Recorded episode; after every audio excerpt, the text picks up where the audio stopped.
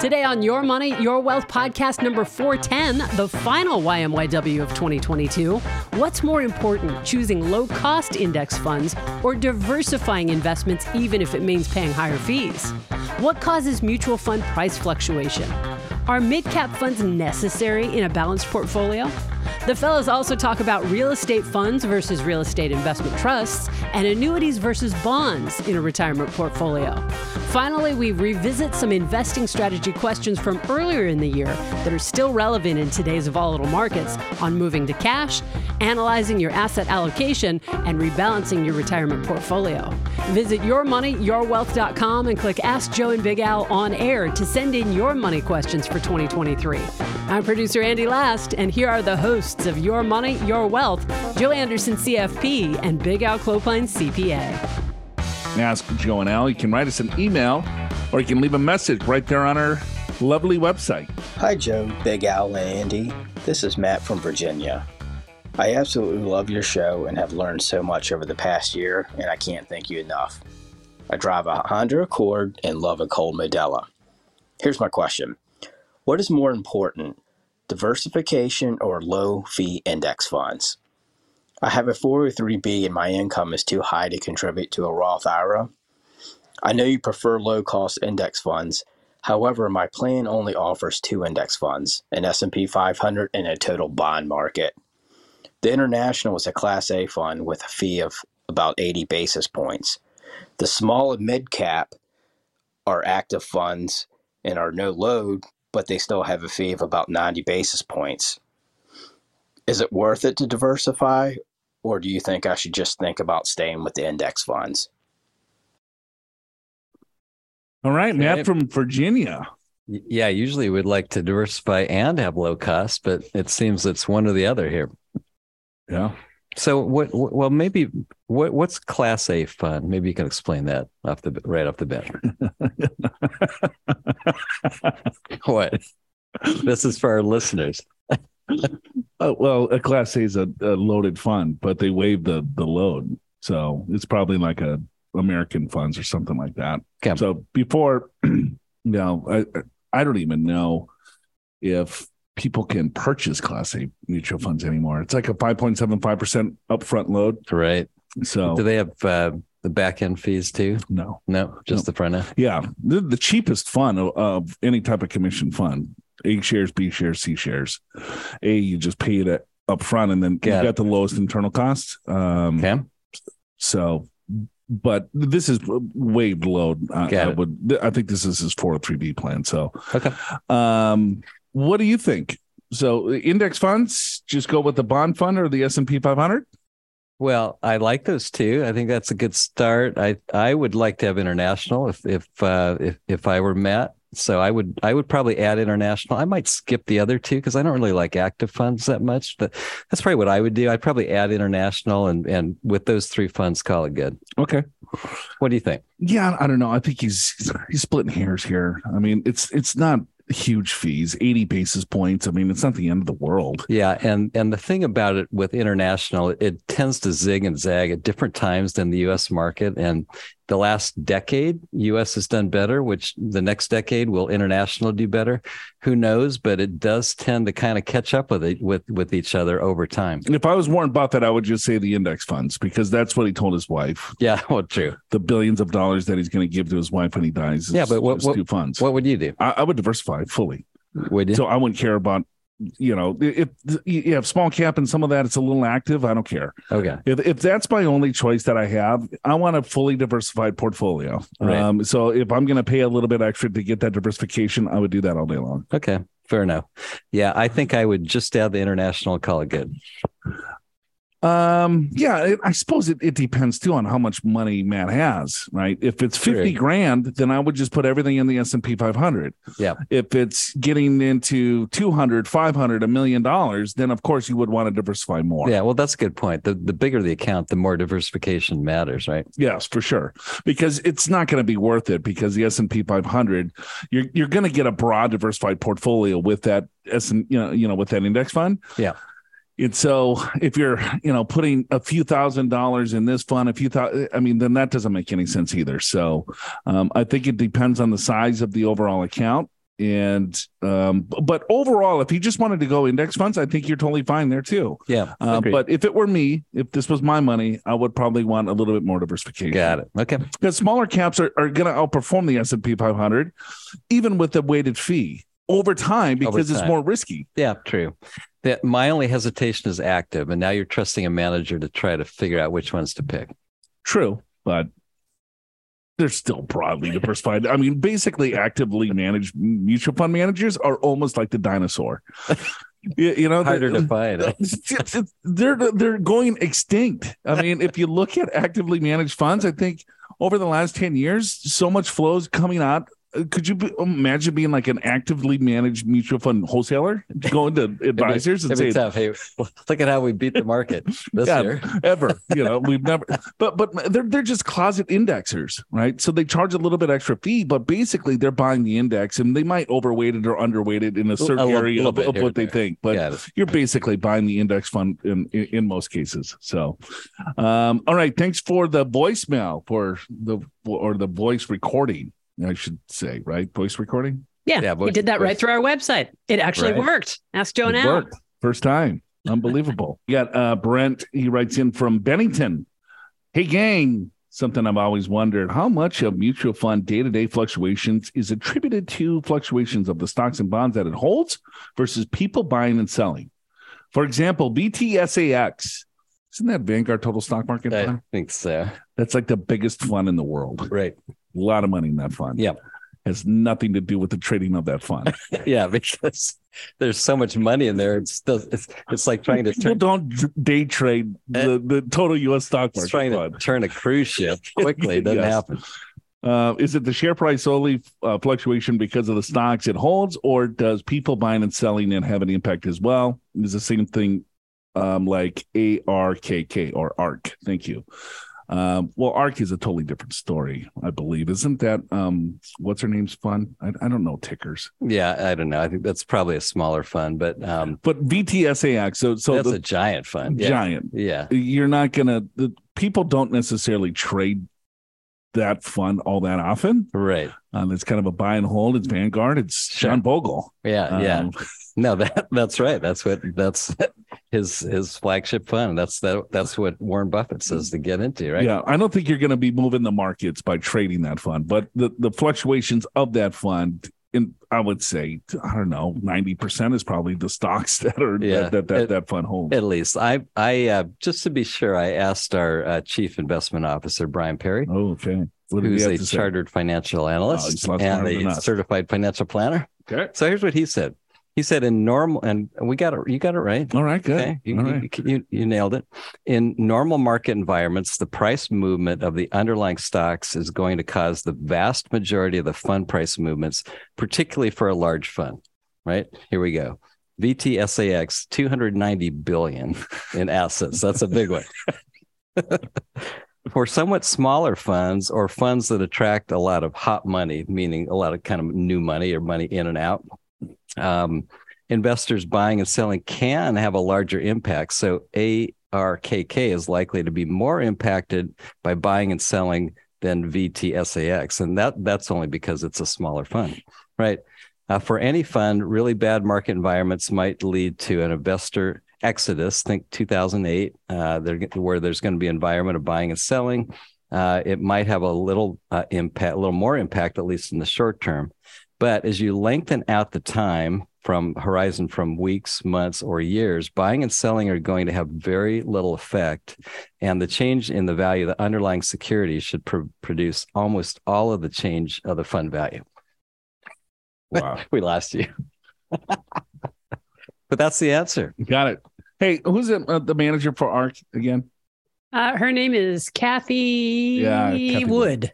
Yes. Cathie Wood. Cathie Wood yeah, that fund just got its butters. Lost kicked. investors more than a billion dollars before this year's wipeout. Yes, ma'am. She was like the the dream. She was uh, the miracle worker, and well, then oh, see, boopsies. well, that's I'm sure that's why the question yeah. came about. Yeah. And it's that that's a little trendy fund. That's all the cool cool guys used to yeah, you know talk about uh, ARK. That's Cathie little, Wood, little hot money. Huh? That is some hot money there, Big Al. That yeah, is, okay. but we like the VTSAX, the boring, the big boring cruise ship. Versus we do the like that fun, yeah.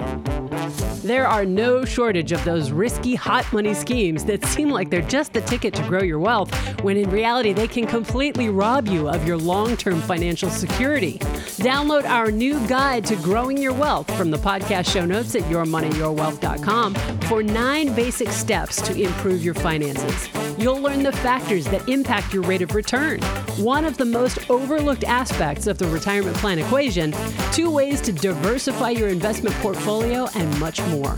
Click the link in the description of today's episode in your favorite podcast app, go to the show notes, and download the guide to growing your wealth for free. We got Jeff writes in from Kentucky. He goes, Hello, all. I started listening to you guys a few weeks ago after a friend recommended the show. Very grateful for what you're doing. Oh. Nice. Thank you for the that, recommendation nice. to, from the friend. Nice little little recommendation. I'm 42, drive a 2019 GMC Canyon. Enjoy uh Yuliling. what the hell's that called again?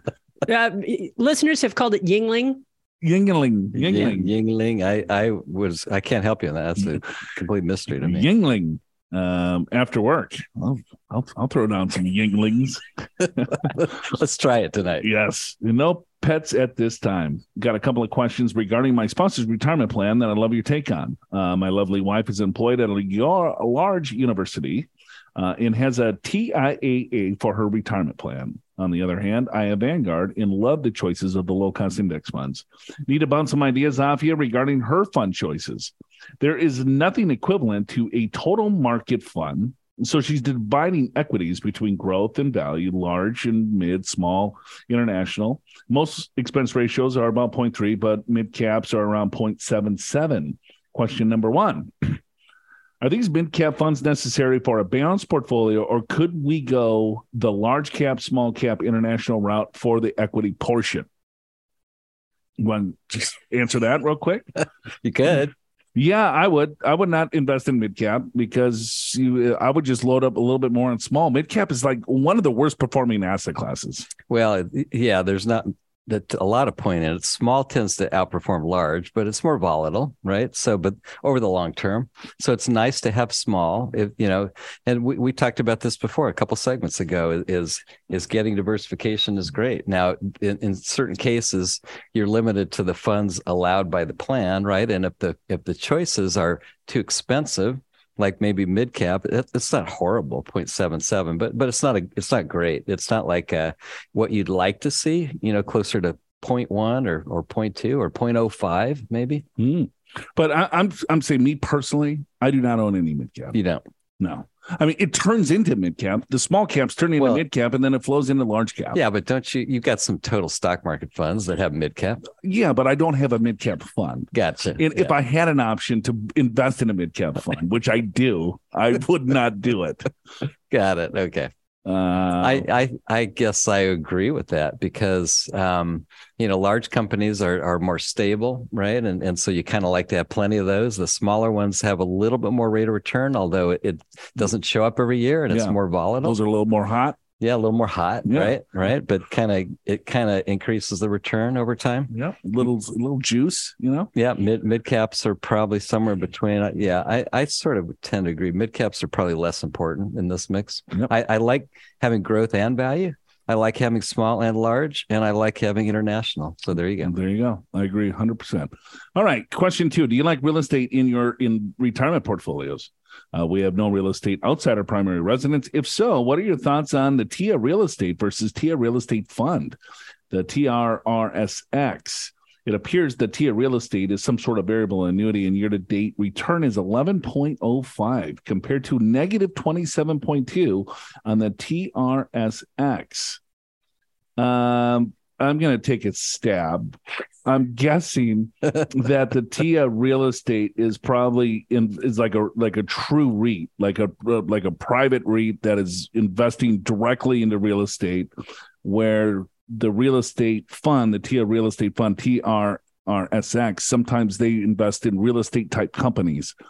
So they might invest in REITs, they might invest in you know other types of companies that are in the real estate in the business of real estate so those are going to be more volatile so, but the real estate fund, I, I, have no idea what they're investing in. I, I would, uh, it's probably a direct investment into real estate, is my guess. Yeah, and I, I'm not sure either. I, I will answer this broadly. I, I do like to have some real estate exposure, um, even in my portfolio. I have rental properties as well, but I do like some real estate exposure because my rental properties are are individual homes right? Or condos. And when I have real estate exposure, I'm getting commercial and and maybe apartment buildings, maybe office buildings, maybe in different locations around the country. Real estate is an asset class, right? And sometimes it outperforms other ones and sometimes it doesn't. So so I do like that, but I I, I tend to like the um uh, the the liquid uh, real estate investment trust that you can get in and out of on a on a daily basis if you need to. We're we're not really experts at the at these two funds, so we can't really advise you on that. But yeah, I mean the the basic answer for me is yes. I do like to have some real estate in the in the retirement accounts uh, or non retirement accounts because it's just another asset class that uh, can work well with your other asset classes.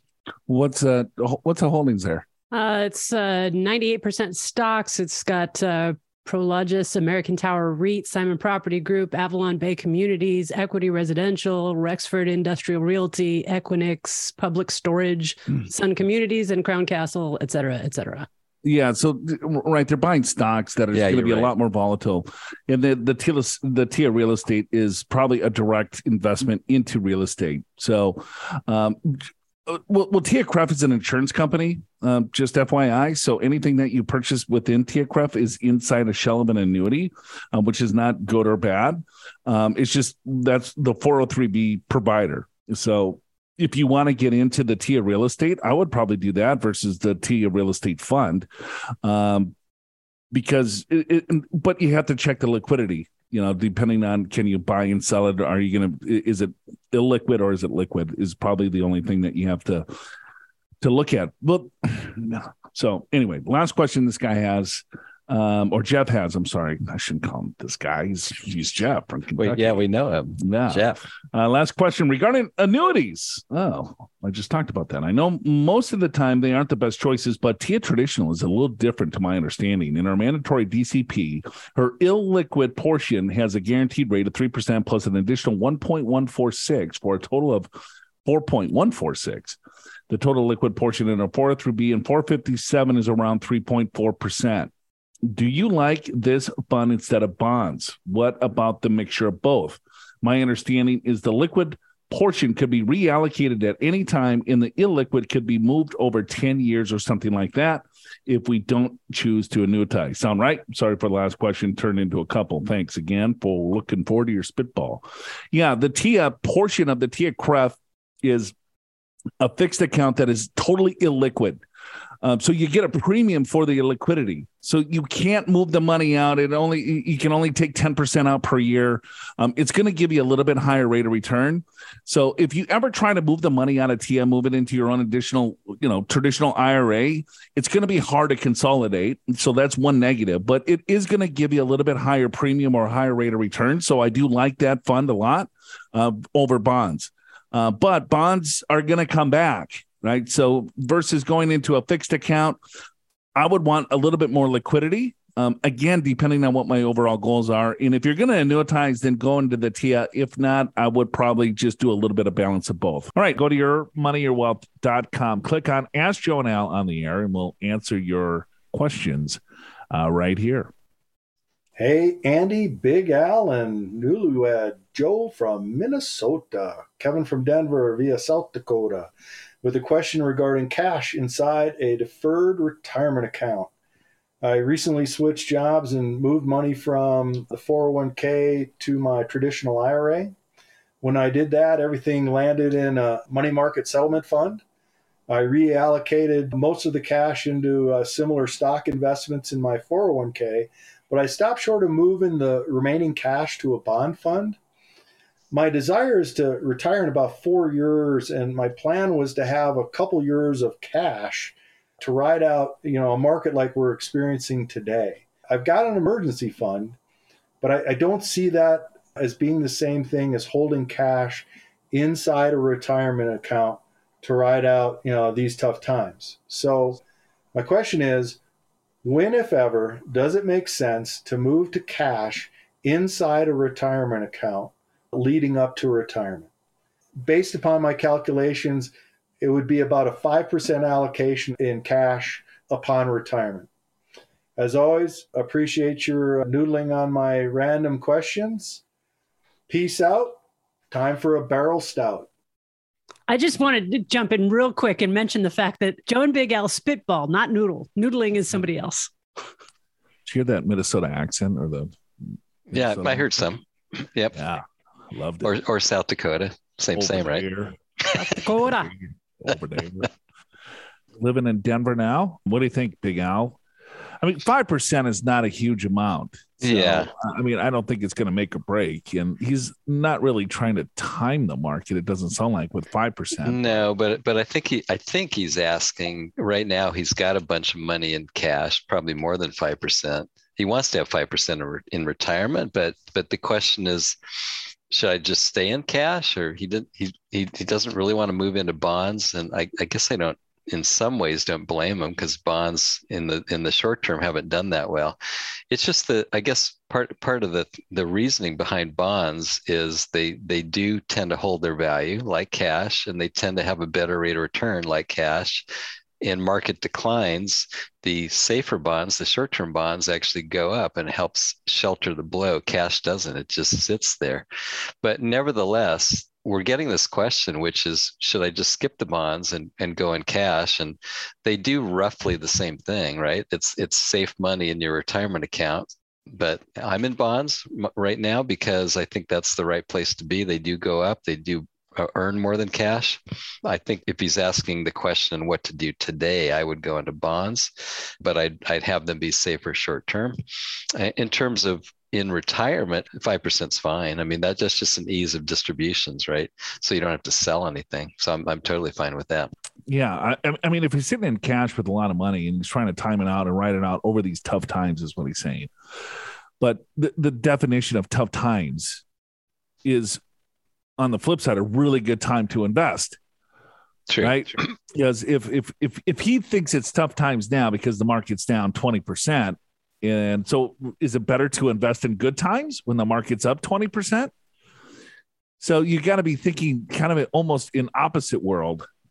George Costanza, you know, um, when you invest your money, because I think intuitively we're really bad investors. Because, I mean, there's two things that people are doing right now, right? It's like, okay, do I hold the course or do I go in cash or try to time the market to ease the pain that way? Right. That, those are two of your options. And they're both very difficult to do because if I just hold the course, even though that's probably the better option, but you're seeing your account balance go down 5%, 10%, 20%, whatever the, the number is, depending on what type of portfolio that you're in.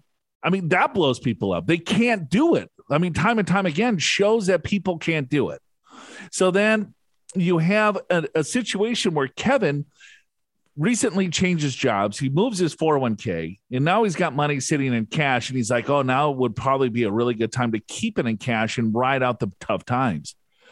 I mean, if, if I were looking at Kevin's overall portfolio, I would say, well, okay, well, what is the appropriate balance that he should have to accomplish his goals and have that invested right now today? Yeah, but but Joe, he said he said I reallocated most of the cash into similar stock investments.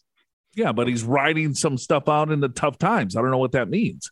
Well, it, yeah, it either means exactly what you said or it means what I said. I guess we don't know. My presumption was he had some bonds in his retirement account and he didn't want to reinvest in bonds because they haven't done that well lately. So I, you know, I don't know. I'm not really sure. I think whatever. We both give a little different color to, this question. True. How you invest should be based on how much risk you're willing to take, how much money you have now, how much you'll need to spend in retirement, and many other factors. So, what's best for you is going to be completely different than what's best for Kevin or anyone else. Make a New Year's resolution to get your finances in order. Schedule a free one on one personalized financial assessment with an experienced financial professional on Joe and Big Al's team at Pure Financial Advisors to get that ball rolling. Pure is a fee only fiduciary, which means number one, legally they must act in the client's best interest, and number two, they don't earn commissions and they won't sell you investments of any kind. Don't leave your entire retirement future up to a spitball. Work with a professional to create a comprehensive financial plan that's tailored to your specific needs and goals that'll carry you through the good times and the tough times. Click the link in the description of today's episode in your favorite podcast app to go to the show notes, then click free financial assessment. Hey, Andy, Joe, Big Al, thanks for your great comments on previous questions. And thanks for keeping the typical boring topic of finance fun. That's what we do. That's what we try to do. Just making fun of finance. I determined that a 70 30 stock bond fund is right for me. I'm really struggling with determining the right mix of international to keep in my equity mix. There's a, a seemingly knowledgeable sources are all over the board from 50 50 to 100 0. I've targeted the following mix and would appreciate your comments 30% bonds, 47% domestic stocks. Out of the domestic stocks, he's going to go 75 large, 11 mid, 14 small, 23% international. So 85 developed, 15% emerging. Am I on track? Ryan from Albany. Craft IPA or cheap white wine. No pets. I think he's fine. I mean, am I on track? What the, I don't know if you're on track or not. Well, I mean, yeah. do I like your portfolio? Sure. Yeah. The, the appropriate question is this a reasonable portfolio for 70 30 stock bond mix? And I would say you're spot on. Sure. I, I, I, wouldn't probably change anything. Yeah, that's fine. I, I, I, I, I would say spot on. I think it's spot on. I would say it's it's fine. it's well, at least at, at least I'll I'll answer it this way. This this is how this is probably similar to what I would do in my portfolio uh, if I want to do 70 30. I yeah. can say I can say that, right? Yeah. Yeah, I like that. So I, I like the idea of having twice as much domestic as international. I think that's a good ratio. Is it the only ratio? No. Some people do zero, some people do 50 50, but I like it. Right? Yeah, two thirds, one third. And and I would do more developed international than emerging, but I like emerging markets, and I would just by definition, you're going to be doing more large companies than mid and small, mid, mid and small, com- mid and small companies, mid, mid, mid and small, because there's there's more dollars in large companies. Yep. I don't know. Then oh, which how much is in value? Well, we didn't. Yeah, we didn't say that. We, yeah. could, we could go down to that level. Brian, I think you have a lot of knowledgeable sources, and they all are all over the board. Yeah. Because you want to make it specific to yourself. You know what I mean? You want to build a portfolio based on what your risk tolerance is, what target rate of return that you want to generate, how much money do you have, how much is what's the demand for the portfolio, and everything else. Sure. So you, you want to craft it, but if if you're looking at a generic 60 40, 70 30 or whatever 70 30 portfolio, yeah, I think that's that, that's and and the, right. and the 70 30 portfolio is probably fine with someone that has several years to let it grow. What's um God, what was that book? Dan Dan, Dan Solin. Yes, he was on. The, that was the, the perfect portfolio. The only the investment, only, the only investment book you'll ever need, I think, is what it was called. Or the only portfolio you'll ever need, or yeah, the only investment book you'll ever I think so. Yeah, I would look at that because then he gives different types of portfolios. It's a quick read. It's yep, pretty good. So let's go here, Joe. Al, and Andy, thank you for your podcast. It helps us make better decisions as my wife and I transition to retirement. This is Mick from Davis, California. We are both 65. I'm mostly retired from my career as a clinical social worker. I used to specialize in children and their families. Now I support graduate students, social workers, in their field placements and do ethic consultations for colleagues on a very part time basis. My wife is a serial entrepreneur. Pretty close, huh? Pretty close. Yeah, I think you only missed one R. I'll accept it. Um, I, I knew what you meant. Got it. Who now works full time by serving on company boards and consulting with startups. Feels like I'm reading a bio. There's a lot of big words here. Nick, come on, you're killing me. Just ask me a, a question already. Hey, you asked for the details. He's got details. I love the details. You. No, I'm, I'm just diving in. This is like really complicated stuff, though. In our almost 45 years of marriage, we have always had one cat and two dogs. Currently, our 16 year old cat is more aloof than ever since we both started working from home. I wonder why. uh, um, our small 12 year old Heinz 57 dog, Daisy, uh, still runs every morning with my wife and snuggles in the evening. We adopted our six year old half Pekingese. Pekingese. Pekingese. Pekingese guard dog, Nutmeg, during the pandemic. Who knew that Pekingese were guard dogs? Car wise, I drive an original two seater, three cylinder, 68 mile per gallon 2003 Honda Insight. Wow. And my wife enjoys her 2021 Kia a Niro plug-in hybrid. All right, little Kia plug-in. Uh, we barely drink. Yeah, because you just write. you just, he needs to keep clear in his writing. he just writes letters and just not, every night. And it's just like the the specificity of the, the specificity. Is that a word? that was the great. Specifics, the specifics is just yeah. Um, anyway, on Friday night, we share a Boont Amber Ale. Boont. You ever had a little Boont? Uh, no, no. I've, I've never even heard of that one. But anyway, so they do drink on uh, Friday nights. Yeah, well, they, Friday they night. share a beer. Yeah, they share a beer. Yep, yes. got it. And then he, perfect. I have concerns about the 35% bond component of our $6 million retirement savings. Usually, when the stock market goes down, the, bar, the bond market is flat to slightly up. So I can rebalance and buy more stocks on the dips. This time, the bond funds seem to dip at the same time as the stock market. So when I rebalance on the dip, should I sell the bond funds with a higher five year duration? Or is this similar to selling um, the total stock market and replacing it with a value fund? Should I try to keep the same range of bond fund duration, ultra low to moderate, that I started with before this year's stock and bond dips, or switch to all ultra low money markets until we get back to the 2008 interest rates? And as we approach a bear market, should we consider our allocation in shift from 65 35 to 70 30? We appreciate your spitball and informed opinions. Thank you and take care. And, and I added, this... he's got his little bicycle there. Yeah, what is that? That's part of his. That is part of his signature, and it's all in uh, like, Ah. characters. That's pretty cool. Little PhD, PhD, MBA. Right. That's a, way what, smarter. What than, a combo! than both of us combined. Mickey Such is, that he can actually draw a bicycle in text. That is um. So Mickey, you should be doing the show. His name's Mick, not Mickey. I'm calling him Mickey. Oh, got it. We, we go way back. We're Cal- Californians. yeah, and I knew he was smart. Just reading this little email here. Okay, so good question. So he's he's got a 60 40 or 70 30 split whatever it doesn't necessarily matter. But what he's realizing this year is that it's like wait a minute when when stocks go down usually my bonds stay flat or they go up a little bit. Sure. And that that's usual right, right. it's called negatively correlated. Sure.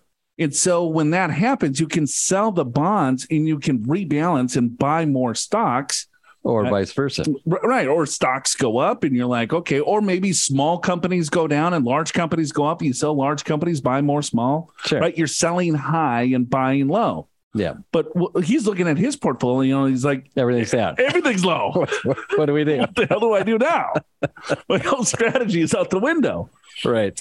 So I would be careful with any type of quick movements in this environment because let's say if he already has moderate or or somewhat high duration bond funds, I mean those bond managers are still holding the bonds.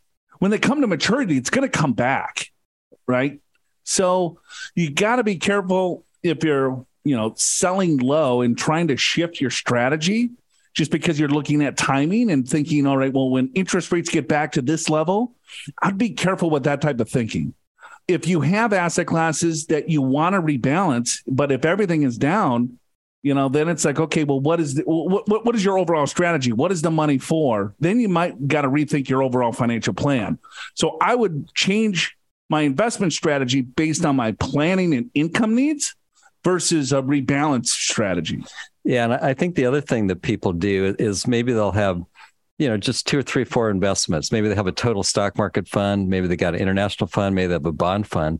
And all three of those are down right now. Now, if you had a little bit more, maybe you had a small and value fund and an emerging markets fund, these are going to probably move a little bit differently. And then you actually can rebalance and take advantage of lower prices, ones that have gone down more than other ones, w- which will likely over the long term recover. So that might be something to do. I, I also agree with you. You do have to be careful because everyone wants to make changes during markets like this. And the whole point is to do your financial planning beforehand so that you know you'll be fine when this happens. And we all know it's going to happen. This is not unusual. And in fact, it, it was, I think, 2008 where every single asset class went down. It's not normal, but it, it happens. And that's the, the environment we're in. Yeah. And I, and I agree with his analogy. It's like, I don't know if I would want to sell my, my bond funds with a higher five year duration and buy you know, ultra short at this point, you already bought the risk. There's a reason why you get a higher expected rate of return in certain asset classes just because there's more risk involved. And as markets go down, right, you bought that risk because you you're anticipating a higher expected return in the future. Right. So is should I sell that and buy something else? Is it like selling a value fund and buying a total US stock market fund? Yeah, kind of. I think so and you're buying on the dips, I would have a more calculated strategy on my rebalance. When am I going to rebalance and how am I going to look at it? And what percentage does it needs to deviate for me to make a move, right? But looking at this, I have I have no idea what else to say here because I, I have no idea what he has. yeah, we just know what kind of beer he likes on Friday. All right. Thank you, Mike or Mick, and the little bicycle guy. Um, we got uh, Chris writes in straight out of Austin. Nice. Hi, Andy. Just heard Big Al and Joe debate my one in two Z financial scenarios. Uh, I can't believe. Oh, I can't, can't begin. begin to tell you how much it helped to listen to both of the sides of my scenario, even though it was admittedly long. Yes, it was very long, Chris. that was the question. As as usual, uh, you all do it priceless. Um, I want to take the time to thank all of you for the common sense approach to thinking through these financial situations. P.S. It's funny. It's always exciting to hear your question being answered on the show.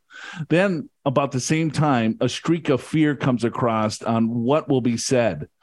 Worth it still put your show up for a Rothy when it becomes a thing. Thanks again and happy trails, Chris. All right. Well, Chris, thanks for your questions. Thanks for being a loyal listener. Um, yeah, yeah, that's a, that onesie onesie Tuesday. The onesie Tuesday. That, that was a onesie. Never Tuesday forget kind of that question. Hey, I was gonna say it made an impact on you guys. You actually remember it because of that. We well, do. it took forty five minutes just right. Exactly. so yeah, so that's why we were long winded because it was mostly reading the question. Yeah, oh, yeah, it was. Yeah, it took us four seconds. Help us start 2023 off right by leaving your honest reviews and ratings for your money, your wealth in Apple Podcasts. You can also rate or review us on Spotify, Stitcher, Podchaser, Castbox, Podcast Addict, Goodpods, Acast, Amazon, and Audible to help new listeners find YMYW. The rules have changed, and that is the first time I've ever been able to say that. So thank you, compliance. And thank you for being a YMYW listener. Have a happy new year, everybody. Your money, your wealth is presented by Pure Financial Advisors. Click that Get an Assessment button in the podcast show notes at yourmoneyyourwealth.com or call 888 994 6257 to schedule your free financial assessment in person at one of our seven offices around the country or online at a date and time convenient for you no matter where you are. Chances are one of the experienced financial professionals at Pure will be able to identify strategies that'll help you create a more successful retirement. Pure Financial Advisors is a registered investment advisor. This show does not intend to provide personalized investment advice through this broadcast and does not represent that the securities or services discussed are suitable for any investor. Investors are advised not to rely on any information contained in the broadcast in the process of making a full and informed investment decision.